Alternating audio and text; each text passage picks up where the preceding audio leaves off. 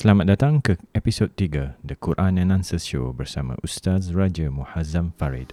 Moga bermanfaat untuk semua di bulan yang mulia ini.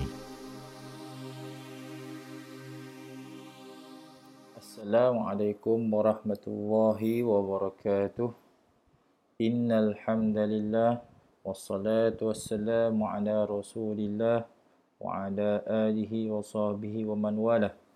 سبحانك لا علم لنا إلا ما علمتنا إنك أنت العليم الحكيم ولا حول ولا قوة إلا بالله العلي العظيم رب اشرح لي صدري ويسر لي أمري واحلل عقدة من لساني يفقهوا قولي Alhamdulillah syukur kita kehadrat Allah SWT kerana dengan limpah kurnianya dan izinnya kita dapat bertemu kembali di platform ini bersama saya Raja Muazzam Farid bin Raja Mukhtar kita akan membincangkan pelajaran yang kita boleh ambil dari surah-surah pilihan dan insya-Allah pada episod kali ini kita akan membicarakan mengenai surah Al-Baqarah ayat 1 hingga 5.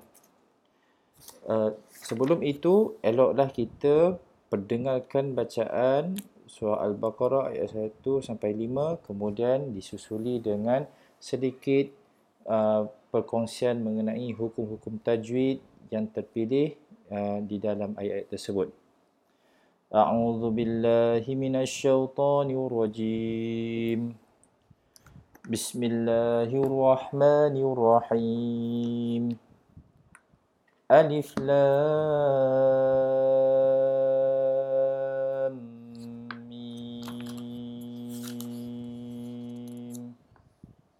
ذلك الكتاب لا ريب فيه هدى للمتقين الذين يؤمنون بالغيب ويقيمون الصلاة ومما رزقناهم ينفقون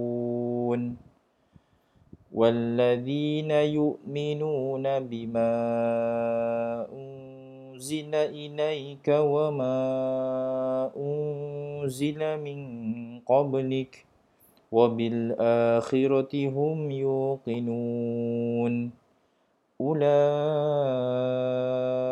على هدى من ربهم وأولئك هم المفلحون صدق الله العظيم. إن شاء الله. Kita akan teruskan dengan perkongsian mengenai hukum tajwid. Alif Lam Mim. Tuan-tuan dan puan sidang pendengar yang dirahmati Allah SWT. Ayat pertama surah Al-Baqarah adalah uh, gabungan tiga huruf yang perlu kita baca um, kita perlu baca seperti huruf-huruf tersebut di dinamakan. Alif alif lam lam dengan mim. Namun begitu tuan-tuan puan kalau tuan-tuan puan lihat di dalam mushaf kita akan dapati ada tanda mat di atas lam dan juga mim. Bermakna kita perlu baca itu dengan panjang. Berapa harakat? Enam harakat. Oleh sebab lam kalau kita eja lam itu lam alif mim bertemu dengan mim mim ya mim. Kalau kita lihat hujung uh, ejaan lam tu mim mim mati bertemu dengan mim. Iaitu dia perlu didengungkan. Maka sebab itulah bacaan kita perlu ada dengung di situ dan kemudian diikuti dengan enam harakat huruf mim. Itu sebabnya kita baca alif sekejap ya. Alif hanya kita sebut uh, huruf alif kemudian lam tu kita enam harakat alif lam mim. Alif dua harakat lam enam harakat kemudian ada dengung dua harakat kemudian mim enam harakat bermakna di untuk yang yang panjang itu yang mat itu kita ada enam campur 2, 8, campur 6, 14. Maka itu adalah sebutan yang betul ataupun bacaan yang betul untuk ayat pertama surah Al-Baqarah. Dan insya-Allah kita akan temui um, sebutan ataupun uh, bacaan macam ni uh, di beberapa surah yang lain selepas ini. Contohnya Alif Lam Mim untuk surah Ali Imran, Alif Lam Mim Sad itu untuk surah Al-A'raf. Kemudian kita ada Kaf Ha Ya Ain Sad itu untuk surah Maryam. Insya-Allah uh, itu juga sama juga macam mana kita nak baca uh, huruf-huruf tersebut. Dan kalau kita lihat zalikalnya za seperti mana yang kita uh, belajar uh, dengan para guru kita za dengan zai ini dia berbeza. Zai adalah sebutan Z yang macam biasa tapi za itu dia perlu dinipiskan ya. Za kalau zai ada bunyi sedikit elemen z tapi za dia seharusnya tidak mempunyai elemen yang sama dengan z. Okey. Maka kita akan lembutkan. Zalikal kitabuna raiba fihi hudal lil muttaqin. Okey. Dan kemudian allazina yu'minuna bil ghaib. Okey. Jika tuan-tuan puan ikuti episod yang lepas kita sudah uh, kita sudah berkongsi mengenai uh, bagaimana kita nak uh, menyebut uh, makhraj huruf ain. Iyyaka na'budu. Dia kena ada na'budu. Dia tak boleh na'budu. Okey, untuk surah Al-Baqarah ini pula kita kita temui dia adalah huruf hamzah. Maka kita kena baca macam mana huruf hamzah perlu di disebut, bukan ain pula. Jangan pula kita tertukar alladzina yu'minu. Kerana itu bukan ain. Itu adalah huruf hamzah. Maka kita kita akan baca alladzina yu'minuna bil ghaib. Yu'minuna bil ghaib. Okey kemudian wa yuqimuna salata wa mimma. Okey. Apabila kita temui mim bersabdu dengan nun bersabdu kita perlu dengungkan sebanyak dua harakat kita tidak boleh baca wa mimma. Tak cukup harakat itu. Kita perlu baca wa mimma wa mimma. Ha, kita perlu lamakan sedikit sebelum kita menyebut yang seterusnya. Kemudian razaqnahum yunfiqun. Okey. Kemudian walladzina yu'minu. Sekali lagi itu adalah hamzah maka kita jangan baca kita nak sengaukan walladzina yu'minu. Bukan. Itu bukan ain itu adalah hamzah. Maka kita baca seperti mana yang kita baca ayat nombor tiga itu. Walladzina yu'minuna bima unzila ilaika. Unzila ah, ini baru kita temui zai. Maka ada elemen z. Unzila. Unzila ilaika wa ma unzila okey tuan-tuan dan puan yang dirahmati Allah SWT Uh, saya juga ingin mengambil kesempatan untuk menarik perhatian tuan-tuan perempuan mengenai uh, hukum tajwid yang yang satu lagi iaitu uh, mad ataupun panjang hukum uh, bacaan yang panjang untuk apabila alif yang tidak uh, yang uh, ataupun mad huruf mad bertemu dengan huruf mad di dalam dua perkataan. Iaitu kita boleh lihat wama unzila. Mim alif bahasa atas ma. Ya itu mad asli. Asalnya iaitu dia perlu dipanjangkan. Kemudian dia bertemu dengan hamzah. Hamzah itu adalah huruf mad juga uh, huruf uh, uh, mad asli.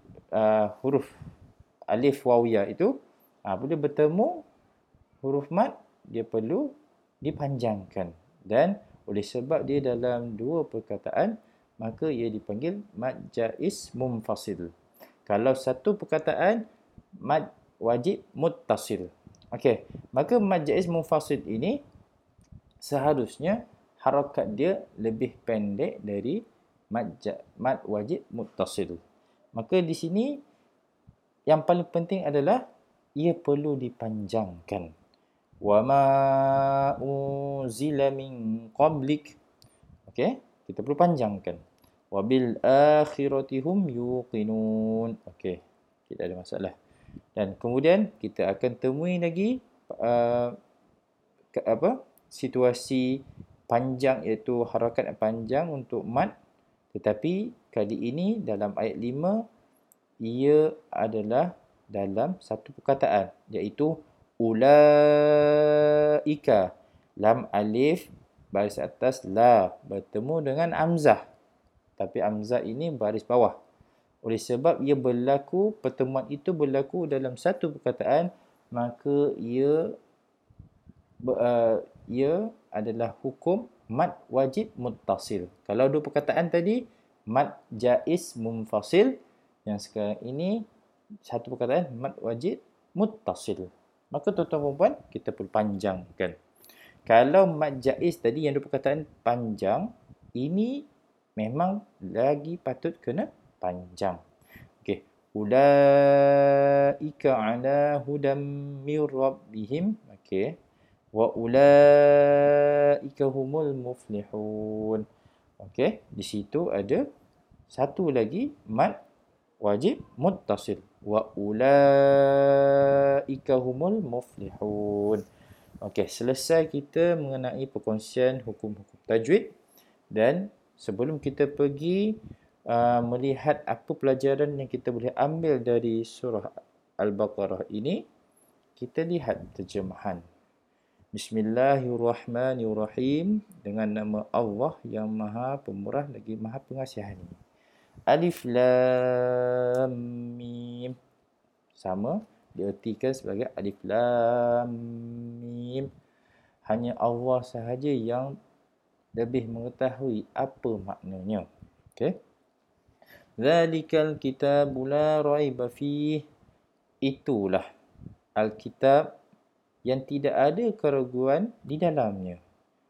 Hudan lil muttaqin. Kitab itu adalah petunjuk bagi orang yang bertakwa. Allazina yu'minuna bil ghaib. Iaitu orang yang percaya kepada sesuatu yang ghaib. Perkara yang ghaib. Wa yuqimuna salah dan mendirikan salat. Wa mimma razaqnahum yunfiqun. Dan menginfakkan sebahagian daripada rezeki yang kami kurniakan kepadanya. Walladzina yu'minuna bima unzila ilaik. Dan juga iaitu orang yang percaya kepada apa yang diturunkan kepada ke atasmu Rasulullah SAW iaitu Al-Quran wama unzila min qablik. Dan apa yang diturunkan ke atas yang se, ke atas nabi yang sebelum kamu Rasulullah SAW. Wabil akhiratihum yuqinun dan mereka meyakini akan hari akhirat. Ulaika ala hudam mir rabbihim dan mereka itulah berada di atas petunjuk dari Tuhan mereka, dari penguasa mereka, dari pengatur mereka. Wa ulaika humul muflihun dan mereka itulah orang yang beruntung. Alhamdulillah.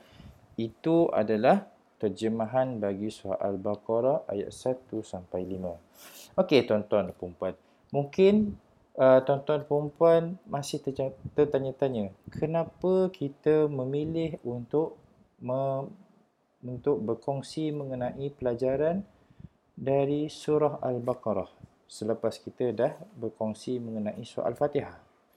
Di sini saya bawakan kepada tuan-tuan dan perempuan uh, beberapa potong hadis menceritakan tentang kelebihan surah Al-Baqarah. Dan hadis pertama adalah Usaid bin Hudair radhiyallahu anhu berkata, ketika aku membaca surah Al-Baqarah sedang kuda ku terikat, tiba-tiba kuda itu berlari-lari. Maka aku diam. Maka diamlah kuda itu. Kemudian aku baca dan bergerak kembali kuda itu. Kemudian aku bangun. Kemudian aku bangun. Kerana di dekat kuda itu ada puteraku Yahya. Khawatir kalau diinjak kuda itu. Dan ketika itu aku keluar melihat ke langit, terlihat seperti payung berupa lampu sehingga aku hampir tidak dapat melihat langit. Dan pada pagi harinya aku memberitahu kepada Nabi sallallahu alaihi wasallam. Maka Nabi sallallahu alaihi wasallam bersabda kepadaku, "Bacalah hai putera Hudair." Jawabku, "Aku khawatir akan puteraku ya Rasulullah." Lalu Rasulullah SAW uh, bertanya, Tahukah anda apakah yang anda lihat itu? Jawabku tidak. Maka sabda Rasulullah SAW, itulah malaikat mendekati suara bacaanmu. Andaikan anda baca sehingga pagi, nescaya orang yang orang lain akan melihatnya. Dan kemudian kita lihat uh, hadis kedua daripada Abu Umamah radhiyallahu anhu mengatakan saya telah mendengar Rasulullah sallallahu alaihi wasallam bersabda bacalah al-Quran sebab ia akan men- akan dapat membela yakni memberi syafaat kepada yang membacanya pada hari kiamat. Bacalah kedua surah yang bagai bintang terang iaitu surah Al-Baqarah dan Ali Imran. Dalam dalam uh, bahasa Arab dua surah itu adalah dipanggil Zahrawaini ya Zahrawaini iaitu surah Al-Baqarah dan Ali Imran. Okey, kita sambung. Sebab keduanya akan datang di hari kiamat bagaikan awan atau naungan atau rombongan burung yang berbaris untuk membela pada para ahlinya iaitu orang yang mengamalkannya yang selalu membacakannya di hari kiamat. Bacalah surah Al-Baqarah sebab mempelajarinya bererti berkat dan meninggalkannya bererti rugi dan menyesal dan tidak dapat melaksanakan dan mempelajarinya orang yang curang uh, dan tidak jujur iaitu ahli sihir. Maka ia surah ini adalah allergic kepada orang yang mengamalkan sihir. Kita akan lihat insya-Allah uh, betapa hebatnya surah Al-Baqarah ini dalam menangani sihir, ya. Okay, insya-Allah. Dan terdapat lagi beberapa surah uh, beberapa hadis Rasulullah SAW yang menyatakan bahawa sesiapa yang contohnya okey contohnya Abdullah bin Mas'ud berkata sesiapa yang membaca 10 ayat dari surah al-baqarah di waktu malam maka rumahnya tidak dimasuki syaitan malam itu iaitu 4 ayat dari mulanya dan ayat kursi serta dua ayat berikutnya dan tiga ayat terakhir surah al-baqarah. Maka dan terdapat juga hadis Rasulullah SAW mengenai fadilat di mana sesiapa yang membacakan surah Al-Baqarah di rumahnya tidak akan dimasuki syaitan. Okay? Dan itulah antara kelebihan surah Al-Baqarah yang dinyatakan oleh Rasulullah SAW. Maka sebab itulah uh, mengambil kesempatan uh, platform ini kita membincangkan juga surah Al-Baqarah di mana fadilat dia, fadilat surah ini terlalu besar untuk kita tinggalkan. Dengan harapan insya-Allah kita boleh amalkan, paling-paling kurang kita boleh bacakan di rumah kita insya-Allah seperti mana yang dinyatakan oleh Rasulullah SAW ia dapat melindungi ataupun menghindarkan rumah kita dari dimasuki syaitan insya-Allah. Maka tuan-tuan puan sekarang ini kita beralih kepada uh, apa yang kita uh, kepada bahagian di mana bagaimana kita nak ambil pelajaran daripada surah al-baqarah. Okey, sebelum itu eloklah kita lihat kesinambungan apa yang kita faham dari hujung surah al-fatihah dan kemudian bagaimana subhanallah kita boleh lihat bagaimana apa yang kita minta di di dalam akhir surah al-fatihah itu Allah SWT sambut terus sambut di awal surah Al-Baqarah. Di hujung surah Al-Fatihah, ayat ayat 6, kita minta Allah SWT tunjukkan kita jalan yang lurus. Okey? ihdinas siratal mustaqim. Dan kemudian ayat tujuh itu kita perincikan jalan yang macam mana? Jalan ditempuhi oleh orang yang Allah SWT beri nikmat dan bukan jalan yang Allah SWT murka dan juga jalan yang Allah yang Allah SWT gelarkan mereka sesat. Dan itu adalah kita punya doa. Kita doa supaya Allah tunjukkan kita jalan yang lurus. Jalan menuju pada Allah yang kekal di atas jalannya. Dan subhanallah, di dalam surah Al-Baqarah, kita lihat bagaimana Allah SWT menjawab dengan memulakan Alif Lam Mim. Menurut sebahagian ulama tafsir, Allah SWT antara hikmah Allah SWT membuka bicara beberapa surah dengan menyebut beberapa potong uh, beberapa kerat uh, huruf.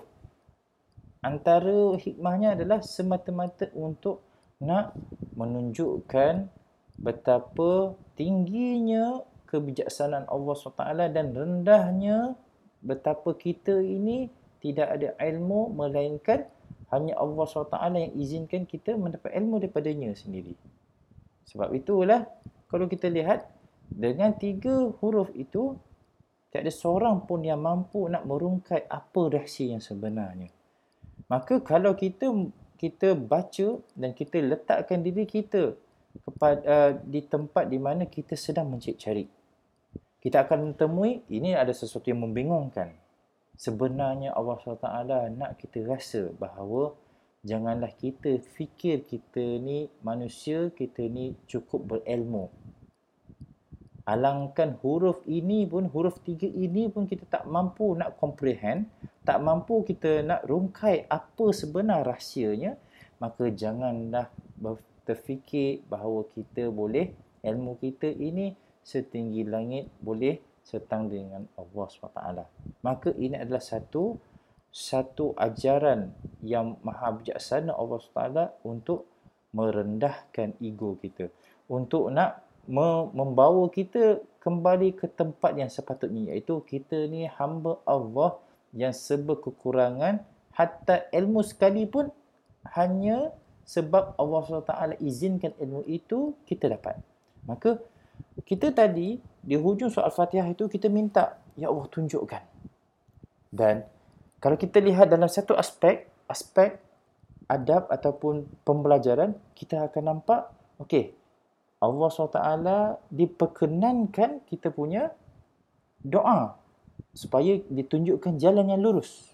Maka Allah SWT perkenankan namun begitu sebelum Allah SWT nyatakan apa jalan lurus itu, apa yang kita kena buat, Allah SWT nak kita rendah hati dahulu.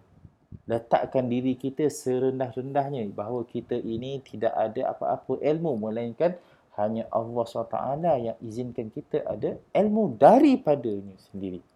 Maka dengan itu kita boleh nampak betapa betapa tingginya nilai kebijaksanaan Allah SWT sebelum dapat ilmu, sebelum mendapat hidayah perlu ada sifat yang betul, sifat kehambaan iaitu perlu turunkan, rendahkan ego akui kelemahan kita, kekurangan kita bahawa kita ini tidak tahu banyak.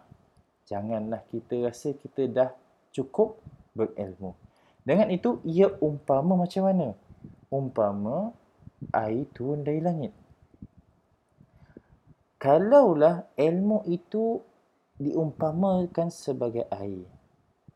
Dan air secara resminya, secara normalnya akan turun dari tempat tinggi ke tempat rendah.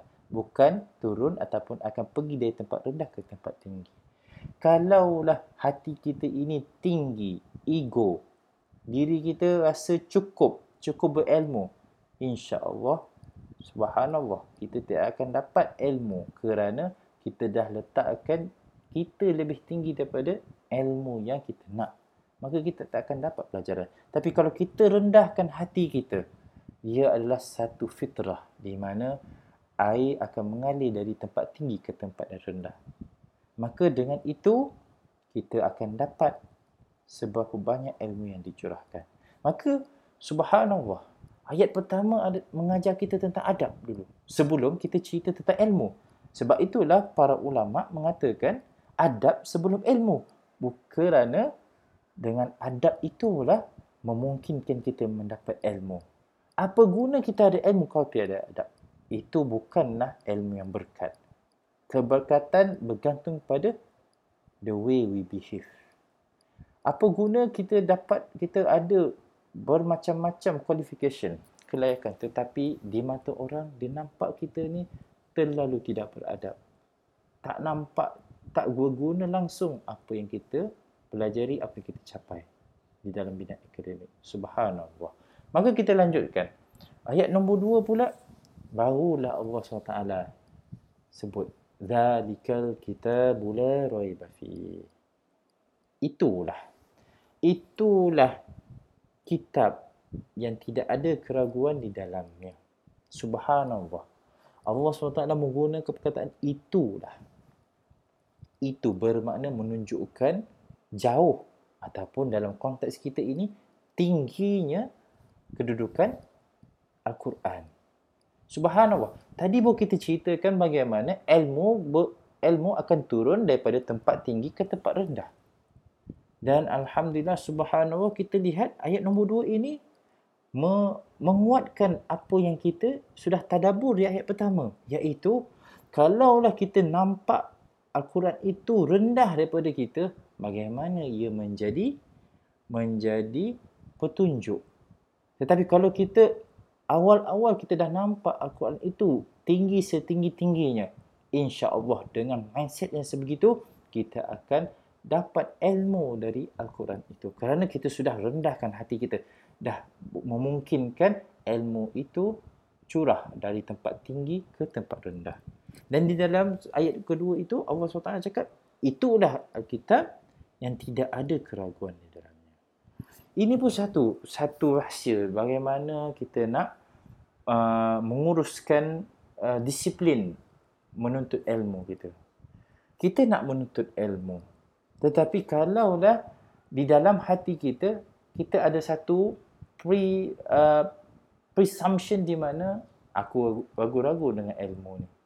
Kita tidak akan dapat ilmu tersebut kerana kita dah letak blok ya kita dah letakkan blok-blok untuk menghalang ilmu itu mendap- dapat kita uh, dapat kita kita faham sebab itu tuan-tuan dan puan ini adalah satu rahsia ataupun di sudut lain ini adalah satu hikmah bagaimana dalam kita nak mendapat ilmu Allah ini kita jangan ragu-ragu dahulu kalau kita ada ragu-ragu bagaimana mungkin ilmu itu akan dapat kita rasai manfaatnya. Sebab itulah zalikal kita mula fi. Dan satu sudut lain Allah SWT nak tegaskan. Kita tadi di akhir surah Al-Fatihah kita minta Allah SWT untuk tunjukkan jalan. Okey, sekarang ni Allah tunjukkan. Maka jangan ragu kerana Allah SWT dah beri apa yang kita minta. Dan yang yang beri kita jalan lurus ini pun daripada Allah SWT. Maka tidak tidak patut ada isu keraguan.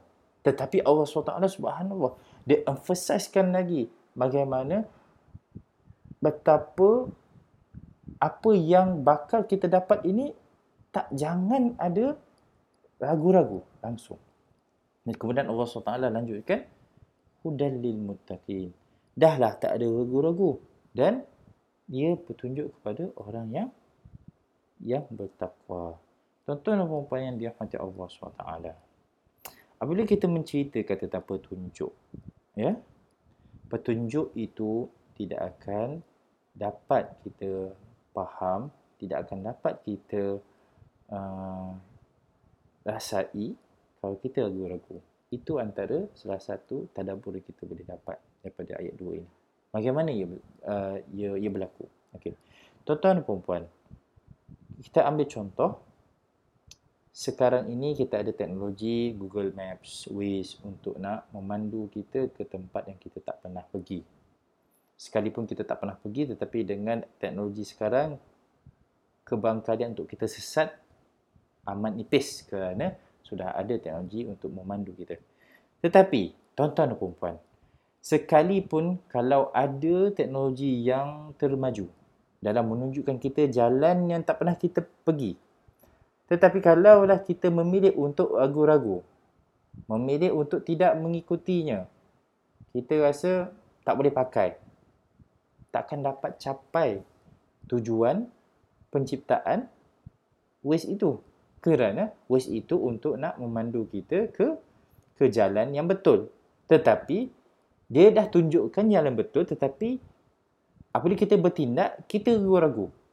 Eh, biar betul. Dan kemudian kita apabila kita terus ragu-ragu, kita tidak akan ikut petunjuk dia, maka bolehkah kita akan sampai di tempat yang dituju tu seperti yang diharapkan, yang dirancang.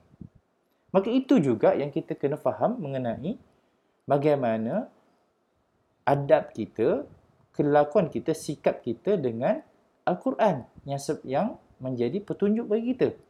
Al-Quran sudah bentangkan petunjuk-petunjuk untuk kita selamat di dunia dan di akhirat.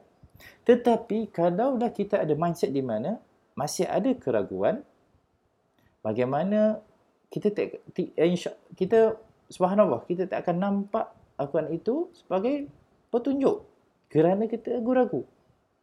Sebab itu tuan-tuan dan puan Suka cerita untuk kita ingatkan sesama kita bahawa sekalipun kita tidak nampak lagi hikmah sebab Allah SWT tetapkan ini dan itu tetapi paling-paling pun jangan kita rasa ragu-ragu. Sami'na wa ata'na. Okey.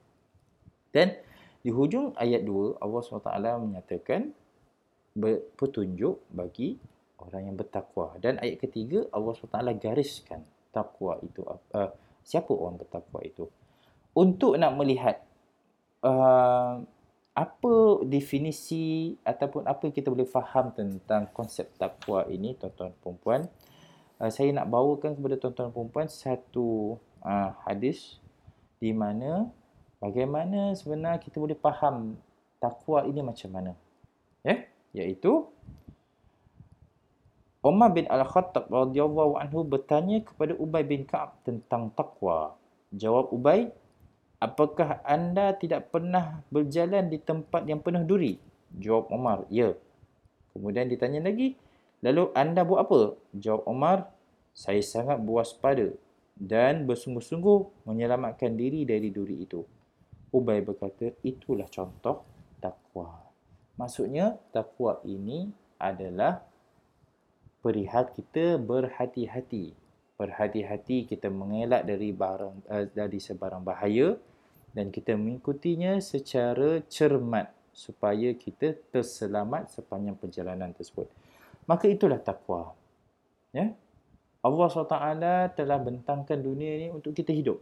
Namun begitu, dalam kita hidup ini pelbagai cabaran, pelbagai uh, godaan, pelbagai risiko untuk kita melanggar perintah Allah SWT. Di kiri kanan kita pelbagai dugaan yang boleh menjerumuskan kita kepada kemusnahan. Dengan itu, bagaimana kita nak bertakwa? Kita terus berjalan. Kita kena move on tetapi dengan penuh hati-hati. Kalau kita nampak di kiri kanan kita sesuatu yang haram, kita cuba elak supaya kita tidak terkena ataupun tidak dapat diselamatkan apabila dah sudah terjerumus. Maka itulah takwa, berhati-hati, beringat, berwaspada ya. Kita pergi untuk melaksanakan perintah Allah. Pada masa sama kita perlu berwaspada di kiri kanan kita ada pelbagai godaan yang akan memesongkan kita. Itulah takwa. Dan ayat ketiga Allah SWT nyatakan orang bertakwa ini adalah alladzina yu'minuna bil ghaib. Okey? Iaitu orang yang beriman kepada perkara yang gaib. Perkara yang gaib ini termasuklah yang tidak nampak tetapi belum uh, tetapi ia wujud. Contohnya syurga neraka. Kita tak nampak. Ya? Malaikat. Kita tak nampak. Allah SWT itu pun kita tidak nampak. Tetapi Allah SWT ada. Allah wujud. Okey dan sekarang ni kita dalam konteks kita pun tak nampak tak pernah berjumpa dengan Rasulullah SAW sirah baginda kita pelajari melalui hadis dan juga teks-teks sirah. Tak pernah jumpa. Tetapi inilah tingginya nilai iman kita. kita boleh percaya dengan perkara yang kita tak nampak. Yang perkara kita tak pernah temui tetapi kita masih boleh percaya. Saya nak bawakan kepada tuan-tuan perempuan satu uh, potong hadis. Salih bin Jubair berkata Abu Jum'ah Al-Ansari radhiyallahu anhu sahabat Nabi sallallahu alaihi wasallam datang untuk sembahyang di Baitul Maqdis. Sedang kami sedang bersama kami Rajak bin Hayat radhiyallahu anhu. Kemudian ia kembali kami menghantarkannya. Lalu ia berkata, kalian berhak menerima jaizah iaitu hadiah. Aku akan ceritakan kepadamu hadis yang aku dengar dari Rasulullah SAW. Kami berkata, silakan. Semoga Allah memberi rahmat kepadamu. Kemudian ia berkata, ketika kami bersama Rasulullah SAW dan Muaz bin Jabal, orang yang ke-10 di antara kami. Kami bertanya, Ya Rasulullah, apakah ada kaum yang lebih besar pahalanya dari kami? Kami telah percaya kepada Allah dan taat kepadamu. Jawab Rasulullah SAW. Apakah yang dapat menghalangi kamu untuk beriman sedang Rasulullah di sisimu dan wahyu masih turun dari langit di tengah-tengah kamu. Tetapi ada kaum yang akan datang sesudahmu. Mereka hanya percaya pada kitab. Buku yang dia himpunkan iaitu Al-Quran. Lalu percaya dan mengamalkan ajaran yang terkandung di dalamnya. Mereka lebih afdol, utama dari kalian. Mereka lebih afdol daripada kamu. Mereka lebih besar pahalanya daripada kamu. Ini adalah golongan yang Okey, kita adalah golongan yang Rasulullah SAW ceritakan kepada para sahabat baginda. Iaitu, kita sekalipun tidak pernah berjumpa hidup bersama baginda.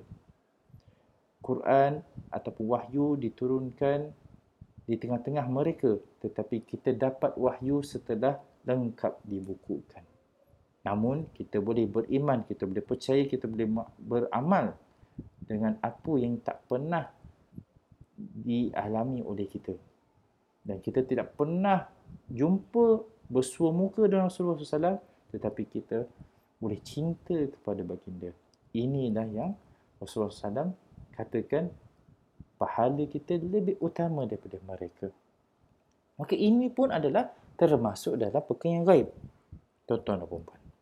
Maka tuan-tuan dan perempuan, ini adalah free requisite syarat pertama ataupun ciri-ciri pertama orang yang bertakwa. Dia perlu beriman kepada perkara yang dia tak nampak.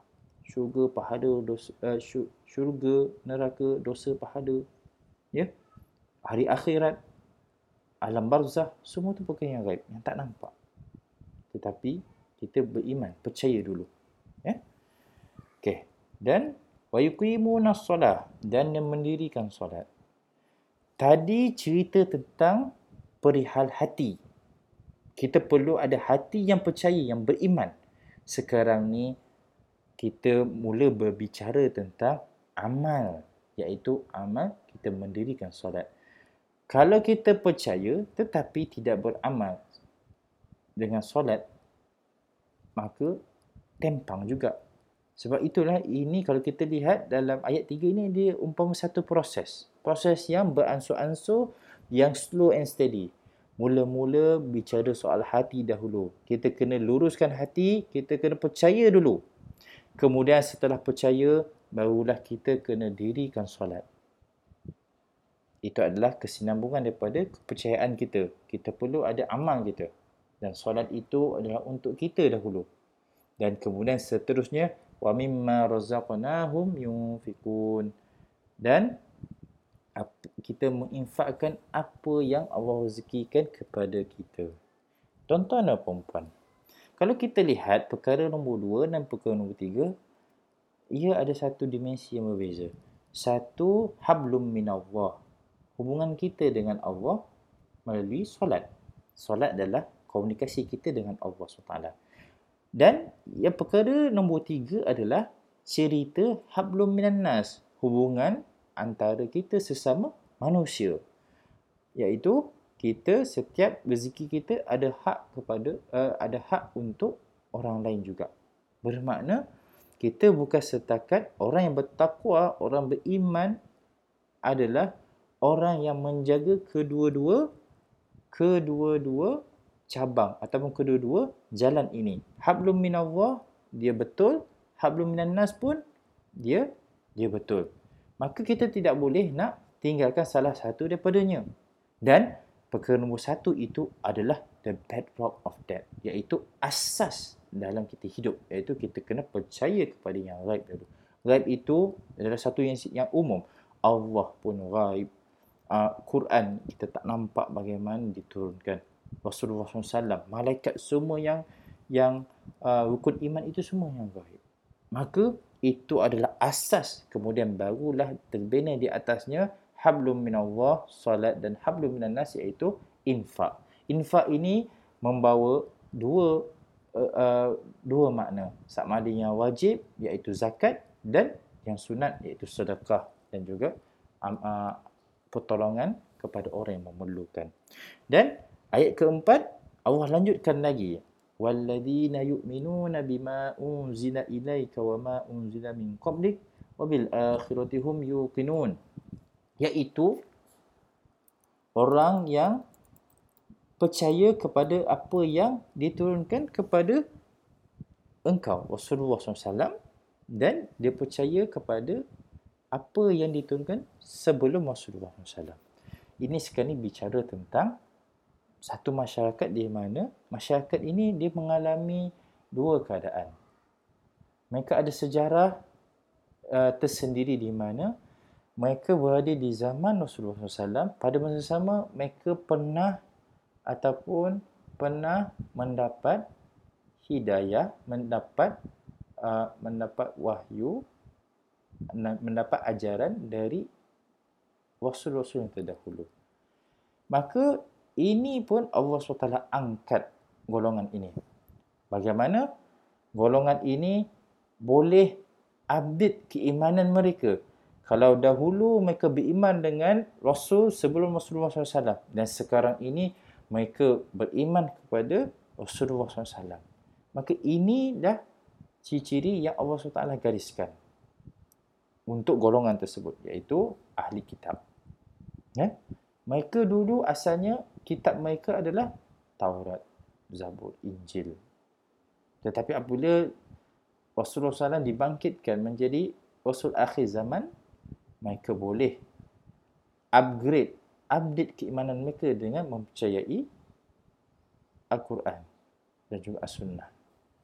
Okey, untuk kita pula yang tidak ada uh, sebarang kaitan dengan kitab-kitab kita terdahulu, tidak ada masalah untuk kita untuk nak bagaimana kita nak memahami bagaimana kita nak beriman dengan uh, apa yang diwahyukan sebelum Rasulullah SAW.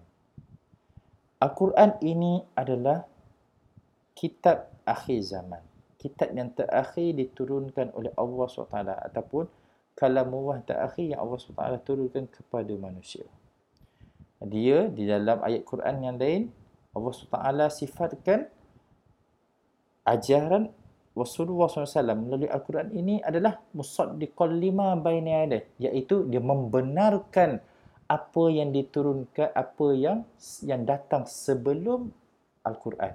Bermakna kalau kita pegang kepada Al-Quran bermakna secara automatik kita berpegang kepada ajaran yang terdahulu.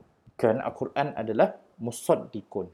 Musaddiq uh, musaddiq ini adalah yang membenarkan yang memperakui yang endorse ajaran terdahulu. Subhanallah. Al-Quran ini bukan menyanggah yang terdahulu tetapi dia menguatkan dia re, re, reaffirm ajaran Allah SWT yang diturunkan yang diturunkan sebelum Rasulullah SAW. Dan sebab itulah tuan-tuan dan puan, kita ni beruntung. Kita percaya Al-Quran berumpama kita pun percaya kepada kitab-kitab yang terdahulu seperti mana yang Allah SWT cakap? Musad di lima yadah maka tidak ada isu untuk kita beriman dengan ayat 4 ini. Kerana kita ada Quran yang musaddiq kepada kitab-kitab terdahulu. Dan seterusnya wabil akhirati hum yuqinun.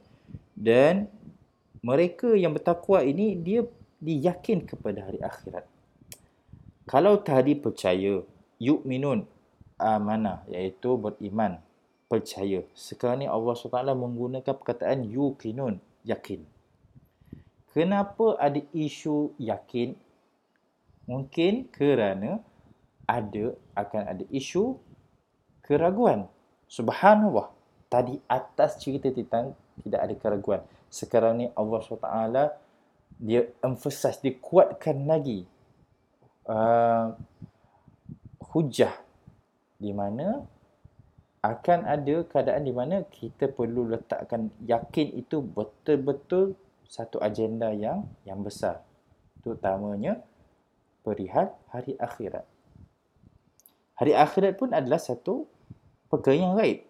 Nampak tak keterkaitan antara ayat 2, 3 dan 4 ini semua berkait. Semua umpama web yang interacting each other. Atas kita kait, bawah pun terkena. Maka ini tuan-tuan dan perempuan. Hari akhirat adalah perkara yang gaib. Dan yakin itu adalah lawan kepada ragu-ragu. Maka di sini kita boleh lihat subhanallah. Memang isu yakin dan ragu-ragu ini adalah isu yang evergreen. Contoh, kita boleh lihat di masyarakat kita ada yang tidak yakin mereka mungkin ada sedikit uh, sedikit percaya tetapi tidak yakin akhirat itu akan terjadi seperti yang Allah SWT gariskan. Maka di situlah penggunaan perkataan yakin itu amat relevan. Ya? Okey, kita ambil contoh. Kita ambil contoh Waze tadilah kita kita di awal-awal kita install Waze itu kita percaya okey Waze ni boleh tunjukkan jalan. Tetapi apabila Waze itu menunjukkan kita jalan yang kita rasa tak sangka Waze bawa kita ke jalan ni tetapi kalau ikut route map dia akan sampai. Dan itulah yang akan timbul ketika kita melalui jalan yang dia tunjukkan. Iaitu kita yakin tak nak uh, nak teruskan. Tadi ketika kita install Waze itu, kita percaya, wah, orang cakap ini boleh uh, boleh bawa bawa kita ke jalan yang betul. Okey, kita okey kita percaya. Tetapi apabila Waze itu menjalankan tugasnya adalah tugas kita pula untuk sama ada kita nak proceed atau tidak. Kita akan proceed kalau kita yakin. Tapi kalau kita tak yakin, kita akan okey. Tak payah kita tutup Waze, kita cari lain cari jalan lain. Maka sebab itulah tuan-tuan dan puan uh, subhanallah, Allah SWT maha mengetahui, maha bijaksana bagaimana dia nak dia nak kupas isu hati kita, isu psikologi kita. Ya, subhanallah. Allah SWT dia santuni isu sebelum kita dapat petunjuk dan ketika kita dapat petunjuk sebelum kita dapat petunjuk kita ada percaya dulu. Tapi belum tak belum tahu apa yang Allah SWT gariskan untuk kita. Dan apabila Allah SWT gariskan untuk kita sesuatu perkara di situlah percaya campur yakin. Kalau percaya tapi tak yakin tak tak jadi juga. Sebab itulah Allah SWT gunakan perkataan wabil akhirati hum yuqinun. Dan kalau kita lihat daripada ayat ayat tiga itu yu'minu nabil ghaib ia bersifat umum. Dan ayat nombor empat ini Allah SWT dah khususkan. Antara yang gaib itu adalah hari akhirat peristiwa hari akhirat. Ha, maka itu adalah satu kesinambungan. Subhanallah. Dan ayat nombor lima adalah satu summary kepada ayat yang di atas. Kalaulah kita boleh buat segala-galanya yang yang yang yang digariskan dari ayat 1 sampai 4 itulah Allah SWT summarizekan tentang kita. Ulaika ala hudam mir rabbihim. Mereka itulah yang berada di atas petunjuk dari Tuhan mereka. Subhanallah. Ayat kedua cerita tentang hudan lil muttaqin. Petunjuk. Dan Allah SWT reiterate kembali ayat ataupun perkataan huda petunjuk itu pada ayat 5 huda. Hudam nirabbihim berada di atas petunjuk. Maka sebenarnya itu adalah satu pengulangan. Kalau kita buat yang di atas tu kita dapat balik apa yang Allah SWT introkan itu. So ini adalah summary. Ayat 5 adalah summary kepada statement yang di atas. Kalaulah kita boleh anggap ayat 1 dan ayat 2 ini adalah introduction, ayat 5 adalah conclusion. Okay, dan kemudian Allah SWT lanjutkan wa ulaika humul muflihun. Dan mereka itulah orang yang beruntung. Kenapa beruntung? Kerana dia mendapat keberuntungan di akhirat. Wabil akhiratihum yuqinun. Itu. Kita yakin di akhirat kelak segala apa yang kita imani dan kita laksanakan perintah Allah, Allah akan ganjari kita dengan syurga Firdaus. Maka untunglah. Hujahnya adalah di dalam awal surah Al-Mu'minun ulaika humul warithun. Awal-awal surah Al-Mu'minun Allah SWT cakap qad aflahal mu'minun dan kemudian Allah SWT gadiskan apa yang orang mukmin buat. Dan di akhirnya Allah SWT cakap ulaika humul warithun. Mereka itulah yang menjadi pewaris. Pewaris apa? Alladzina yarithuna al-firdaus alladzina yarithuna al-firdaus hum fiha khalidun yang mewarisi syurga firdaus. Untung tak orang yang ni? Sama. Subhanallah. Sekian saja tuan-tuan dan puan mengenai perkongsian kita mengenai surah Al-Baqarah. InsyaAllah kita akan bertemu di episod akan datang. Kita akan membincangkan uh, masih membincangkan uh, surah Al-Baqarah namun kita akan sentuh apa pelajaran yang kita boleh ambil dari ayat kursi. InsyaAllah stay tune. Wabillahi taufiq wa hidayah. Assalamualaikum warahmatullahi wabarakatuh. wabarakatuh.